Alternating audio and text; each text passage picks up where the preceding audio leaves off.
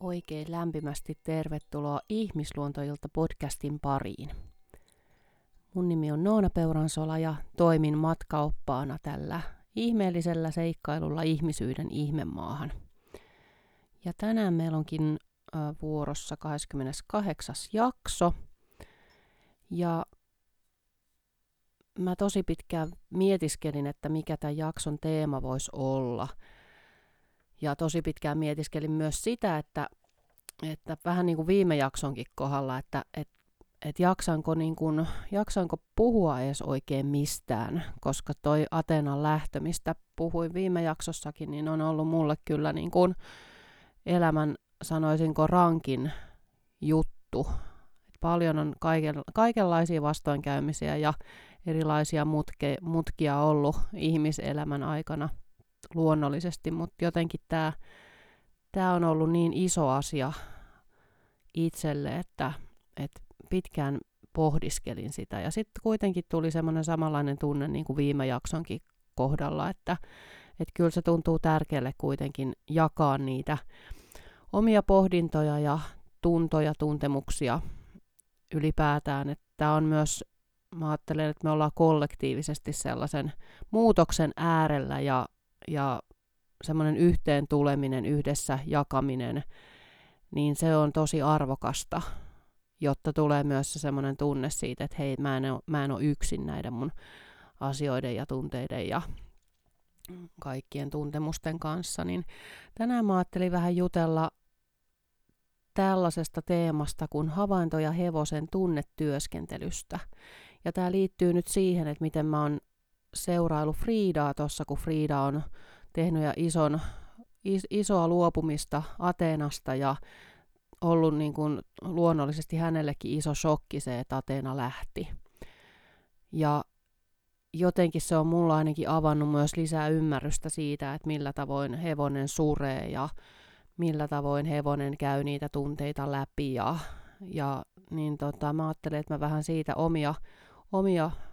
havaintoja tosiaan vähän nyt avaan tässä jaksossa. Tämän meidän suruprosessin myötä, mitä tässä on herännyt. Ja Frida tosiaan oli mukana siinä Ateenan lähdössä sillä tavalla, että hän näki, mitä tapahtuu ja se oli ensinnäkin yksi asia, mistä sitten eläinlääkärin kanssa juttelin, kun hän, hän tässä oli ihana, ihana eläinlääkäri, kävi, kävi saattelemassa Ateenaa toiselle puolelle, niin hän sanoi, että häne, tämä oli hänelle ensimmäinen kokemus, että, että toinen hevonen, se hevosystävä tai joku lauman hevosista onkin mukana siinä. Että se oli hänelle jotenkin semmoinen uusi asia ja, ja hän sanoi, että yleensä se on aina hänen kohdallaan ne kokemukset ollut sellaisia, että, että se kaveri on sitten vaan niin kuin lähtenyt ja ei ne tallin hevoset välttämättä just, jos on karsina talli, perinteinen talli, niin ei edes niin kuin tiedä, että yhtäkkiä se vaan se ystävä siitä katoaa ja ei tavallaan tule semmoista klousausta myöskään, eikä pääse ehkä käsittelemään oikein niitä tunteita, mitä siihen luo, niin kuin menetykseen liittyy. Et kun ajatellaan, että vaikka me ihmisinäkin menetetään joku sellaisen katoamisen kautta, niin ainahan jää pieni epätietoisuus, että mitä on tapahtunut, mihin se lähti, onko se elossa vai onko se kuollut vai et, et siinä, siinä niin kuin jää isoja kysymysmerkkejä ilmaan, mikä on paljon, mä ajattelen, että hirveän paljon tuskallisempaa kuin se, että sä näet sen, mitä tapahtuu, sä oot mukana siinä, osa sitä ja jotenkin pystyt paremmin silloin myös tunnetasolla käymään sen asian läpi. Ja se oli kans aika jotenkin, mä en ollut edes ymmärtänyt sitä, koska tämä oli mulle kanssa ensimmäinen kerta, että mä oon niin kuin hevosen eutanasiassa mukana, että mä oon ollut toki omien koiraystävieni lähdön hetkessä mukana, mutta, mutta en, en hevosystävän kanssa, että tämä oli mullekin siinä mielessä iso, kokonaisvaltaisesti iso juttu, mutta se yllätti mut se, että, että se ei olekaan yleistä, että sitten ne hevoset siinä laumassa, jotka on eläneet aina yhdessä tai jonkun aikaa yhdessä, niin, niin sinne jää isoja kysymysmerkkejä sille hevoselle, että mihin, mi, mitä oikein tapahtui. Ja mä koin sen ainakin hirveän, eheyttävänä ja tärkeänä sen, että Frida on mukana ja Frida näkee ja Frida kävi haistelemassa Ateenaa sitten sen jälkeen, kun Ateena, Ateenan fyysinen keho oli sit siinä, siinä niin kuin maassa, niin hänellä oli tilaa hyvästellä ja todistaa sitä, että mitä, mitä tässä tapahtuu ja yrittää ymmärtää ja jäsennellä sitä asiaa. Ja se oli jotenkin kauhean liikuttavaa, kun Frida sitten hirnu ja hän haisteli Ateenaa sieraimet ja jotenkin silmät ja, ja hyvin tarkasti ja kaviot. Kavioissa hän niin kuin viipyi hirveän pitkään. Mä ajattelen, että kavioissahan on se myöskin se vahvana se elämän energia ja e-, elinvoima, että kavioiden läpivirtaa, mitä mä monesti ajattelen, että jos on kenkä, niin se myöskin vähän niin kuin blokkaa sitä energian virtausta siellä kehossa. Niin tosi pitkään hän viipyi siinä niin kuin kavion, etukavion kohdalla erityisesti ja haisteli. Ja sen jälkeen katsoi jonnekin kaukaisuuteen ja hirnuja ja selkeästi niin kuin ymmärsi kyllä, että mi- mistä on kysymys ja alkoi käydä sitä surua läpi. Meni vähän syömään heiniä ja, ja sitten pikkasen myöhemmin niin vähän just Friedal on se tapa, että hän tunteita purkaa sen liikkeen kautta, että sitten hän lähti juoksemaan ja vähän niin kuin heitti päätä ja pysähtyi aina välillä hirnumaan ja kävi niin kuin sillä tavalla myös kehollisesti läpi sitä, että, että ne tunteet pääsee just siellä kehossa liikkumaan, että ne ei jämähdä sinne, vaan että se virtaus vahvistuu ja se, se vapautuu, se, se, niin kuin se tunne, energia myöskin silloin paremmin. Ja tässäkin toki on yksilöllisiä eroja, että millä tavoin kukin eläin, niin kuin esimerkiksi hevonen sitten käy sitä suruprosessia läpi tai ylipäätään mitä tahansa tunneprosessia.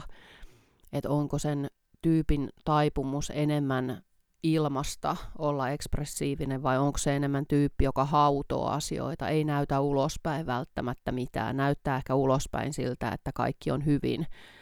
sellaiselle, joka ei ehkä niin kuin osaa lukea välttämättä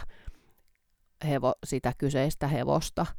niin voi olla semmoinen, että no siinähän se ihan hyvin, eihän sillä ole nyt mitään hätää ja kaikki on niin kuin normaalisti, vaikka ei välttämättä ole ollenkaan, että siellä sisällä tapahtuu hirveän paljon asioita, mutta, mutta se on tyypil, tyypiltään sellainen, joka ei sitten välttämättä näytä. Vähän niin kuin moni hevonen, sehän on tyypillistä hevosille, että, että he peittää kipua viimeiseen asti koska on se saaliseläimen historia ja, ja on, on joutunut tavallaan olemaan aina siellä niin kuin kohteena, saalistuksen kohteena, niin on oppinut siihen myös sieltä geneettisesti, geneettisesti kun ajatellaan, niin on oppinut siihen, että pitää, jotta selviydyn, niin peitän sen, että mulla on huono olo tai muuhun sattuu. Niin mä ajattelen, että monilla hevosilla voi olla myös se, se tunnepuolella se, että peittää viimeiseen asti, ettei et, et niin kun, ei, ei näytä sitä, että jotta selviydyn, niin en näytä sitä myöskään sitä henkistä tai emotionaalista kipua. Että mulla on ollut onni näiden Atenan sekä Friidan kohdalla se, että, että sitten kun me ollaan pitkä matka yhdessä kuljettu ja he on saaneet olla täällä omia itsejään ja ol, ovat tulleet kuulluiksi ja nähdyiksi, niin mi, miten se on ollut ihana nähdä, että he tosi vapaasti uskaltaa ilmasta sen oman tunteen ja sen, mitä kuuluu oikeasti. Että Atenakin viime, viime aikoina sitten tuossa, niin hänellä tosiaan hampaat tuli sitten tiensä päähän, että siellä oli niin paljon jo sitten iän mukana työ, tuomaa ongelmaa, hampaat oli jo niin kulunut ja oli paljon kaikkea, että sitten tosiaan klinikalla sitten se diagnoosi oli sellainen, että ei, ei, ole, niin kuin, ei kannata lähteä enää tekemään mitään, että ei oikein ole, ei olekaan tehtävissä mitään, että ne isot toimenpiteet, mitä olisi sitten jouduttu tekemään, niin nekään ei olisi taannut sitä, että, että välttämättä niistä on sitten oikeasti aidosti mm, sitten apua, niin, niin se oli se hammas, hammasasia sitten se Ateenan lähdön syy, niin muistan ihan viime aikoinakin, niin hän tosi tiiviisti sitten, aina kun hänellä oli joku vaikka hankala syödä, että hänellä alkoi olla just sitä, että on vaikea vähän niin kuin pureskella ja, ja sylkeä heinää ja on, on epämukavaa se syöminen, niin, niin selvästi hän aina sit niissä hetkissä, kun oli inhottavampi olo jotenkin niin siellä suussa, niin hän ihan mun kannoilla, hän seurasi mua ja, ja jotenkin ilmensi sitä, että hei, et pysähy mun kanssa tähän näin, että mä, mulla on nyt tosi, tosi niin kuin inhottava olo, epämukava olo, jo kipuja,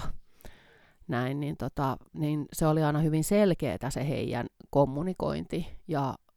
ja se myös musta oli ihana jotenkin osoitus siitä, että kokee olevansa silloin niin kuin eläin kokee olevansa turvassa, kun hän uskaltaa pyytää apua ja kertoa, mitä kuuluu. Niin, mutta se ei ole välttämättä itsestään selvää, että sitten ehkä semmoinen hevonen, joka ei ole tullut kuulluksi ja nähdyksi ja on oppinut peittämään, niin sellaista on myös vaikeampi ehkä sitten lukea meidän ihmisten – ja me saatetaan sitten just ajatella, että no se on semmoinen aina sopeutuva ja mukautuva ja kiltti tyyppi, jolle käy kaikki. Ja se on musta aina niin kuin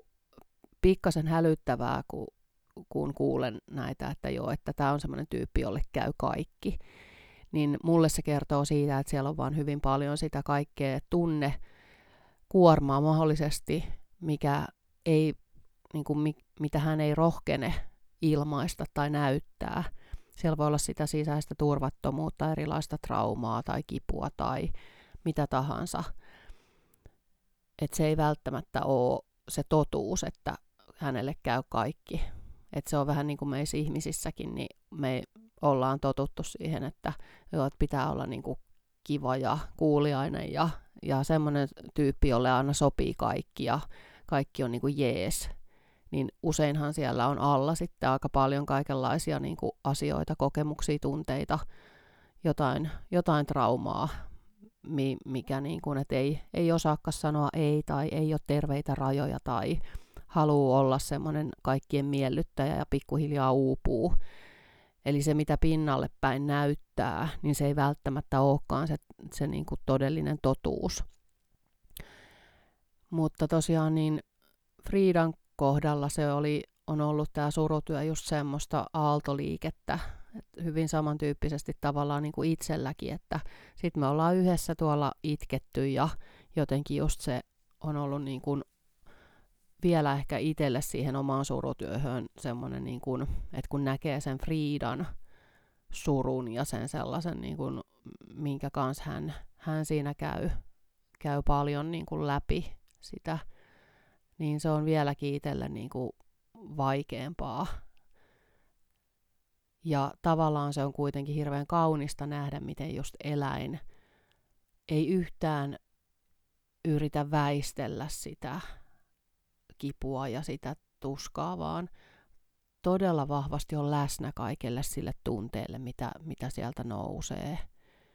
Ja Friidasta on just tuntenut sen, että hän, hän tosi tosi viisaasti on niiden tunteiden äärellä. Ja se on ehkä jotain sellaista, mitä me voidaan ihmisinä,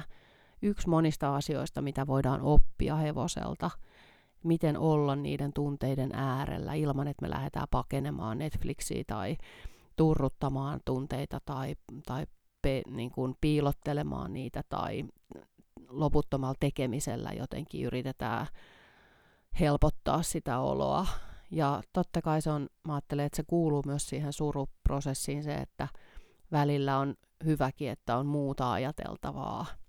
Et eihän se ole pointti myöskään, että me vaan vellotaan siellä surussa, vaan että kaikki tunteet, mitä siihen prosessiin liittyy, saa tulla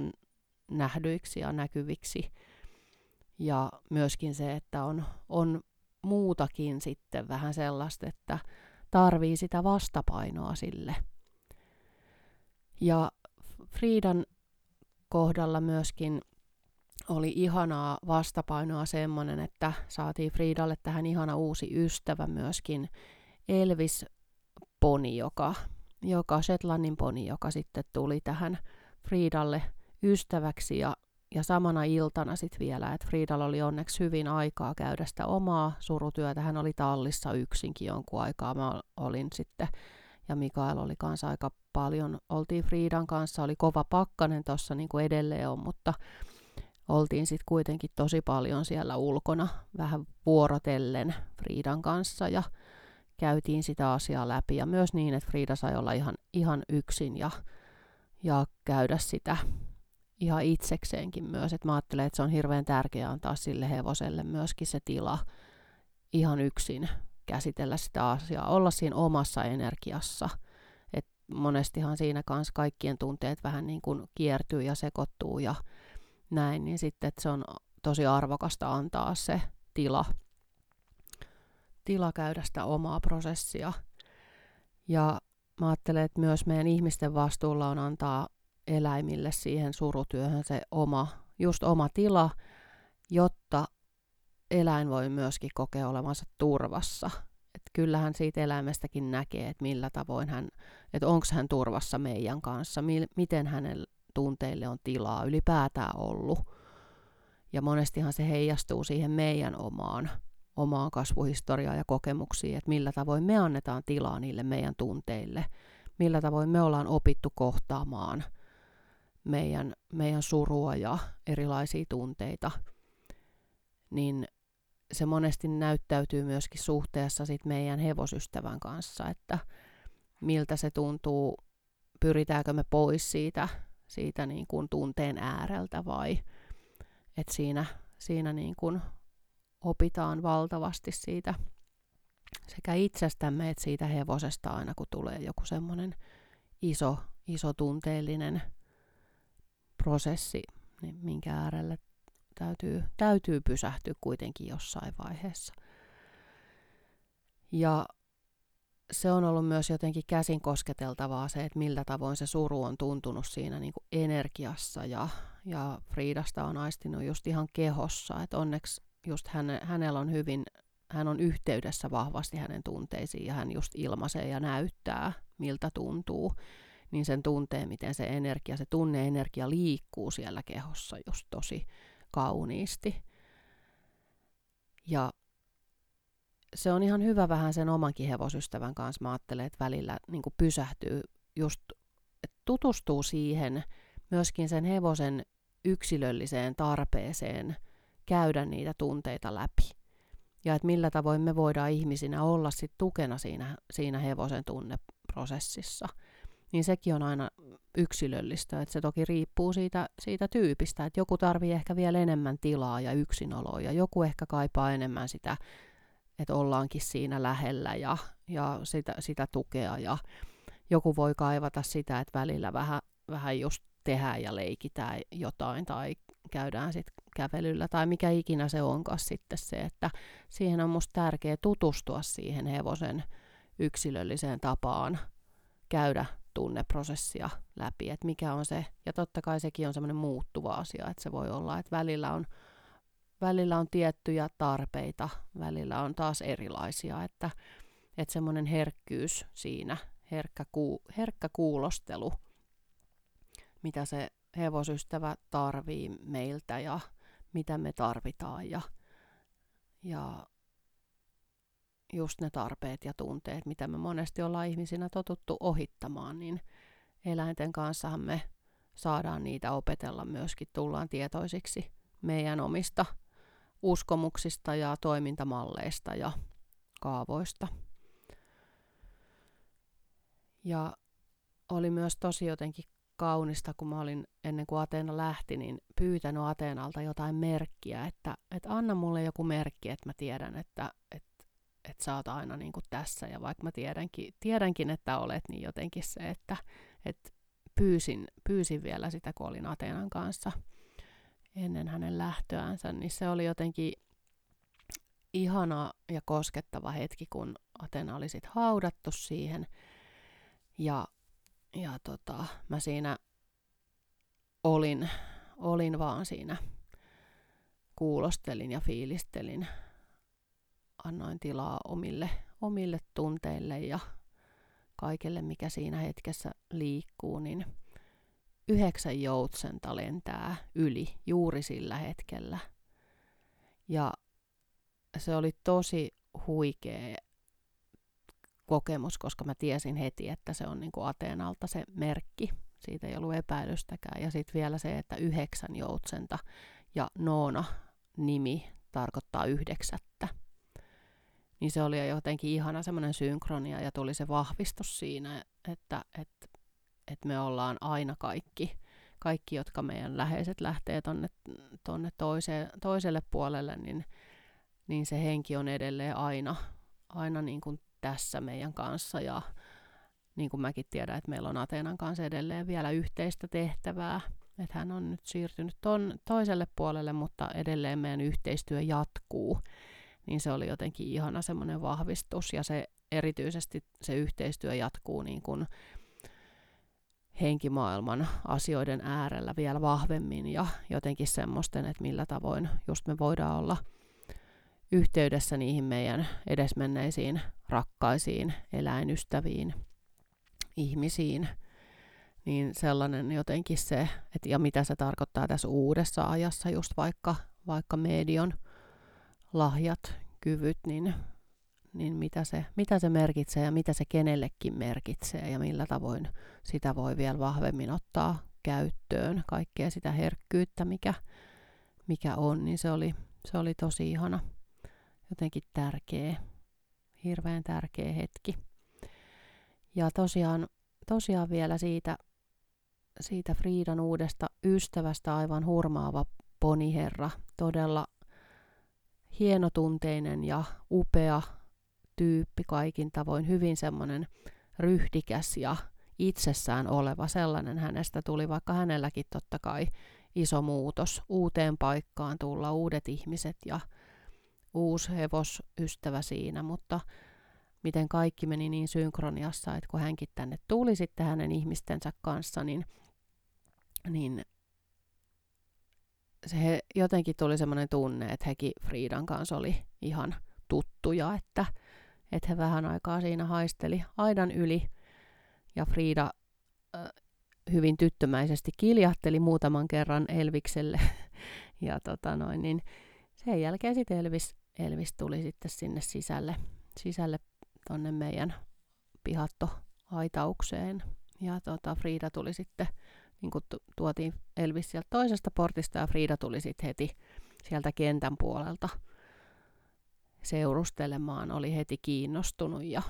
utelias, niin kuin hän on tyyppinä semmoinen, niin se oli ihana nähdä, että vaikka on ollut niin rankka päivä takana ja iso menetys Atena on lähtenyt, niin hän oli heti kuitenkin hirveän uteliaana, että okei, tämmöinen tämmönen juttu ja tämmöinen tyyppi tulee tänne ja, ja sitten he lähti siitä yhdessä syömään heinää ihan, ei, ei mitään. Ja kaikki on mennyt hirveän rauhallisesti ja levollisesti ja hyvin, että, että itselle toki hirveän huojentavaa, koska kun on ollut tuommoinen rankka päivä muutenkin jo takana, niin mä olin pikkasen tietenkin jännittänyt sitäkin, että miten se tutustuminen menee, miten he sopeutuu toisiinsa ja näin, niin se oli tosi ihana juttu, että kaikki meni paremmin kuin hyvin. Ja myöskin ihanaa, että sitten Elviksen ihmiset, niin saadaan uudet ihanat ihmisystävätkin tähän sitten vielä, niin sekin on tosi, tosi hieno juttu, että just mä ajattelen, että tässä ajassa se yhteisöllisyys on, on olennaista ja jotenkin semmoinen yhde, yhteen kokoontuminen eri tavoin, niin se on, se on ihanaa, että se kaikki sujui siinä hienosti. Mutta tota, tämmöisiä asioita tällä kertaa. Tämä on tietysti semmoinen aihe, mistä voisi puhua loputtomasti, mutta mä ajattelen, että tämä on nyt vähän tämmöinen tämmöinen niin kuin pieni maistipala, tunnelmapala siitä, peilaten tähän meidän tilanteeseen ja meidän kokemukseen. Ja just se, että miten, miten upeita opastajia meidän ihmisyyteen hevoset todella on. Miten, miten, he voi, miten heiltä voimme oppia just vaikka tunnetyöskentelystä niin se on, se on kyllä huikeeta. Ja mä ajattelin, että mä otan tähän vielä kohton joulutulossa ja tässä on vähän tämmöistä loppuun saattamisen tunnelmaa myöskin tässä ajassa ja totta kai ylipäätään aina kun tullaan vuoden loppupuolelle, niin on enemmän semmoista loppuun saattamista, niin mä ajattelin, että mä otan täältä vielä hevonen oppana ihmisyyteen korteista tämmöisen joulukortin, katsotaan mikä viesti meille tästä tulee täältä näin. Luontoäidin syli. Yhteys luontoon on portti ihmisluontoosi. Hengitä ja tunne, kuinka sydämesi lyö samaan tahtiin luontoäidin sydämen kanssa. Ja tämä olikin aika ihana muistutus, kun mäkin olen tota Ateenan asiaa käynyt, käynyt tässä läpi, niin jotenkin se luonnon viisaus on myös tullut hirveän lähelle.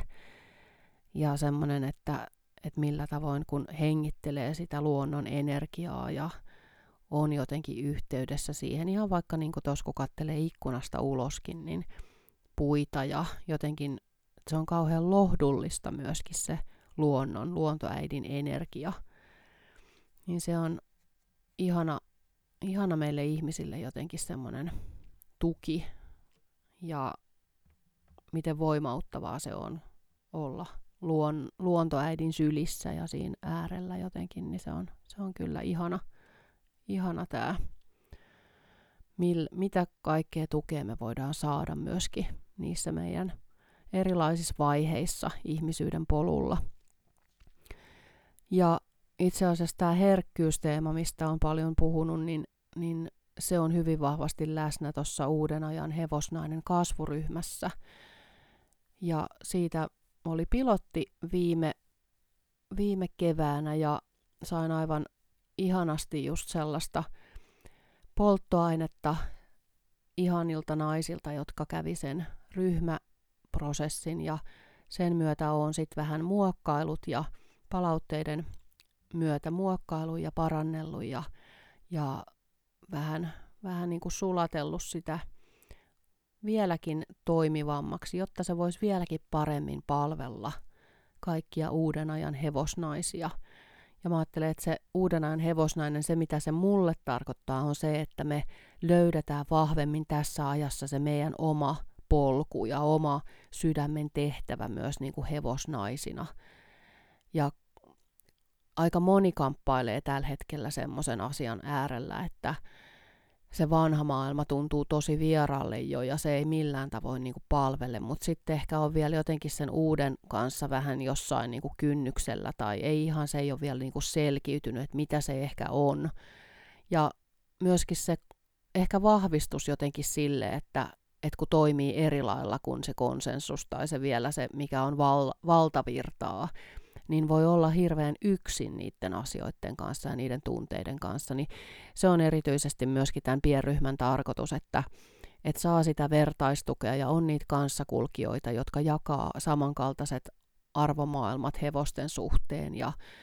ja voi löytää sieltäkin uusia yhteistyökuvioita ja näin, että mä ajattelen, että se on nyt tosi tärkeä jotenkin semmoinen just tässäkin se yhteen tuleminen ja että voi saada sitä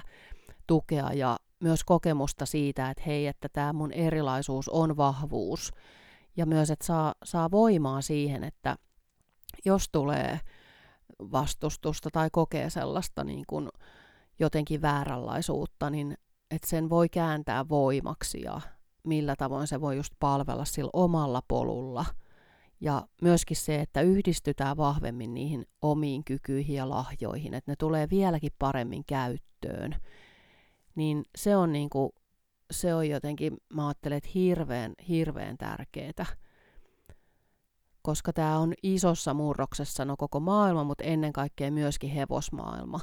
Että kyllähän niin kuin kaikki tällaiset, mitä tulee uutisia että näistä vaikka viisottelusta ja muista, että,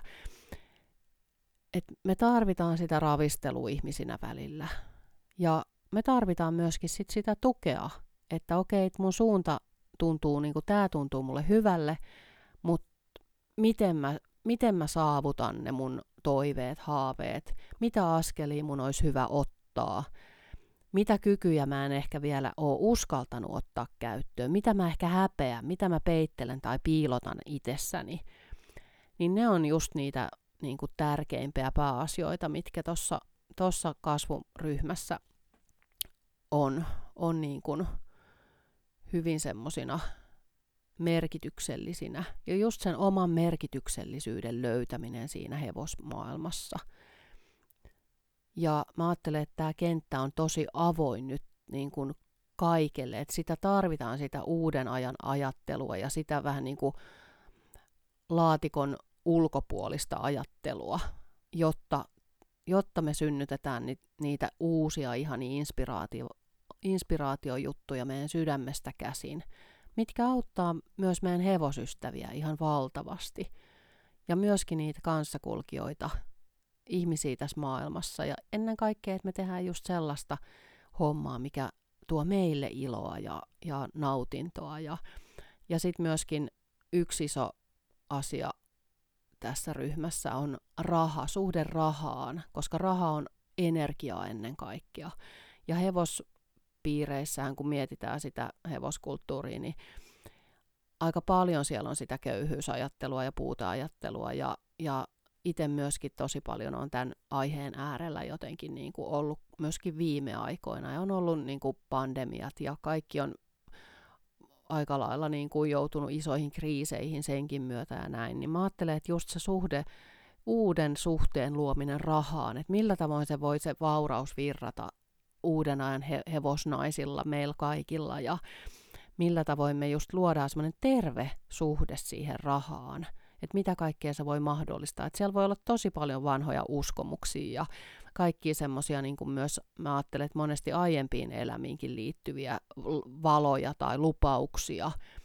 on tehty jotain semmoisia niin askeesilupauksia tai muita. Et mä oon omassa työssä huomannut monesti, että siellä saattaa olla joku sellainenkin energia jäänyt vaikuttamaan, että hei mä en voi, että se on väärin. Tai, niin mä ajattelen, että se liittyy olennaisesti tähän niin kuin uuden ajan hevosnaisen matkaan, että me puhdistetaan sitä suhdetta siihen rahaan ja että me oikeasti tiedetään, että me ansaitaan se kaikki hyvä ja aletaan vastaanottamaan sitä. Ja se, se on niin kuin matkantekoa sekin. Mutta mä ajattelen, että teemana se on se, semmoinen, että mulla ei sitä viime, viime tai siinä pilottiryhmässä ollut, mutta nyt se tuli jotenkin vahvasti, että se on hirveän, hirveän tärkeä myöskin yksi teema. Ja tosiaan sitten aina, aina niin kuin joka kuukausi nähdään vähän vaihdellen aina täällä mun luona Espoossa ja sitten osittain etänä myöskin. Tämä on semmoinen hybridiryhmä. Ja joka kerralla meillä on aina sitten oma teema, minkä äärelle pysähytään ja käsitellään. Ja, ja voit lukea sieltä mun sivuilta noonapeuransola.com, niin siellä on uuden ajan hevosnainen kasvuryhmästä. Ja sitten siellä on myöskin niistä tukikeskusteluista tietoa. Ja jos kaipaat semmoista vähän niin kuin yksilöllisempää tukea välillä sinne sun matkalle, niin, niin se, semmoisia saatavana myöskin. Ja sitten on semmoinen uudenajan hevosnainen kartoitus, mikä on osittain selvänäköistä katselmusta ja, ja tavallaan siinä on niinku energiahoitoa ja, ja keskustelua. Et se on semmoinen yhdistelmä myöskin, että siinä, siinä pureudutaan myös niihin sun, sun teemoihin ja, ja jos sulla on joku tietty asia, mitä haluat käsitellä siinä myöskin, niin totta kai se on, se on mahdollista myös yhtä lailla. Mutta siitäkin on lisää tietoa siellä mun, mun sivuilla. Ja, ja tuosta kasvuryhmästä sen verran, että 21.12. vielä on semmoinen niin early mare etuhinta. Mä vähän pidensin sitä, sitä aikaa vielä ihan sen takia, kun tuntuu, että on niin vaikeat ajat kaikilla, niin mä pidensin sitä, sitä aikaa vielä sinne, että jos se sua kutsuu, niin, niin tota, oot oikein lämpimästi tervetullut. Tämä on tosiaan pienryhmä, eli, eli senkin puolesta paikkoja on rajattu määrä ja, ja, ja tota, vähän, vähän tämmöisiä juttuja vielä niin kuin tulossa sitten tuossa myöhemmin ensi vuoden puolella, mutta sivuilta löydät sitten myöskin ja lahjakortit ja ja viestikortit on myöskin tarjouksessa 12 päivä asti. Siellä on kuulemma jotain linkkiepäselvyyksiä tai jotain semmoisia, että lahjakortteihin tai johonkin tuli, tai tuohon kartotukseen, uudenan hevosnainen kartotukseen oli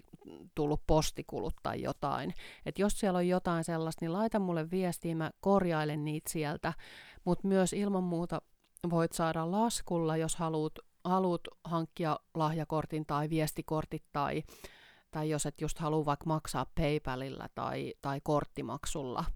niin tota, voit laittaa mulle peuransola.gmail.com mailiosoitteeseen viestiä, niin mä laitan sitten vaan sulle laskun tulemaan, niin se, se onnistuu myös yhtä lailla niin. Ja samoin kaikki hevosten energiamuotokuvat ja, ja mitkä tahansa niin kun, muo, energiamuotokuvat sieltä, jos haluat sellaista vaikka itsellesi joululahjaksi, niin, niin ne myös onnistuu laskulla ja myös osamaksulla on mahdollista, että, vaihtoehtoja on kyllä. Mutta tämmöinen vielä infoluontoinen pläjäys tähän loppuun ja tosiaan sitä kirjaa saa sieltä myöskin siellä mun sivuilla on linkki sinne. Ja Instagramin puolella voit seurata siellä Noona Peuransola nimellä löydät minut ja siellä on semmoinen Linktree myöskin, mitä kautta voit päästä katsomaan sitten tota mun nettisivujen tarjontaa. Mutta kiitos sulle, kun olit kuulolla tässä jaksossa. Tämmöisiä loppuun saattamisia ja luopumisia ja tällaisten asioiden äärellä vähän nytten muutosten äärellä, mutta tämä on kollektiivisestikin kyllä sellaista aikaa, että aika monet on jonkunlaisen muutoksen äärellä tai niin toivon sulle siihen hirmuisesti tukea ja voimia ja, ja rakkautta ennen kaikkea. Ja tota niin, tämä on itse asiassa tämän vuoden viimeinen podcast-jakso nyt, niin mä jään kanssa vähän tässä joulutauolle ja ensi vuoden puolella sitten katon, että missä kohtaa, missä kohtaa sitten vuoden ensimmäinen jakso ilmestyy, niin tota, kiitos sulle, kun olit kuulolla. Tämä Koshi sanoi jotenkin sopimuksensa irti ja hän ei halua, halua nyt soida tässä jostain syystä, mutta, tota, mutta, mutta hän näin pikkuisen tässä soi, niin pienet tällaiset loppu, loppukoshit. Oikein hyviä seikkailuja sinne sun, sun omaan ihmisluontoosi toivottelen ja ihania hetkiä myös niiden eläinystävien kanssa. Kiitos. Moikka!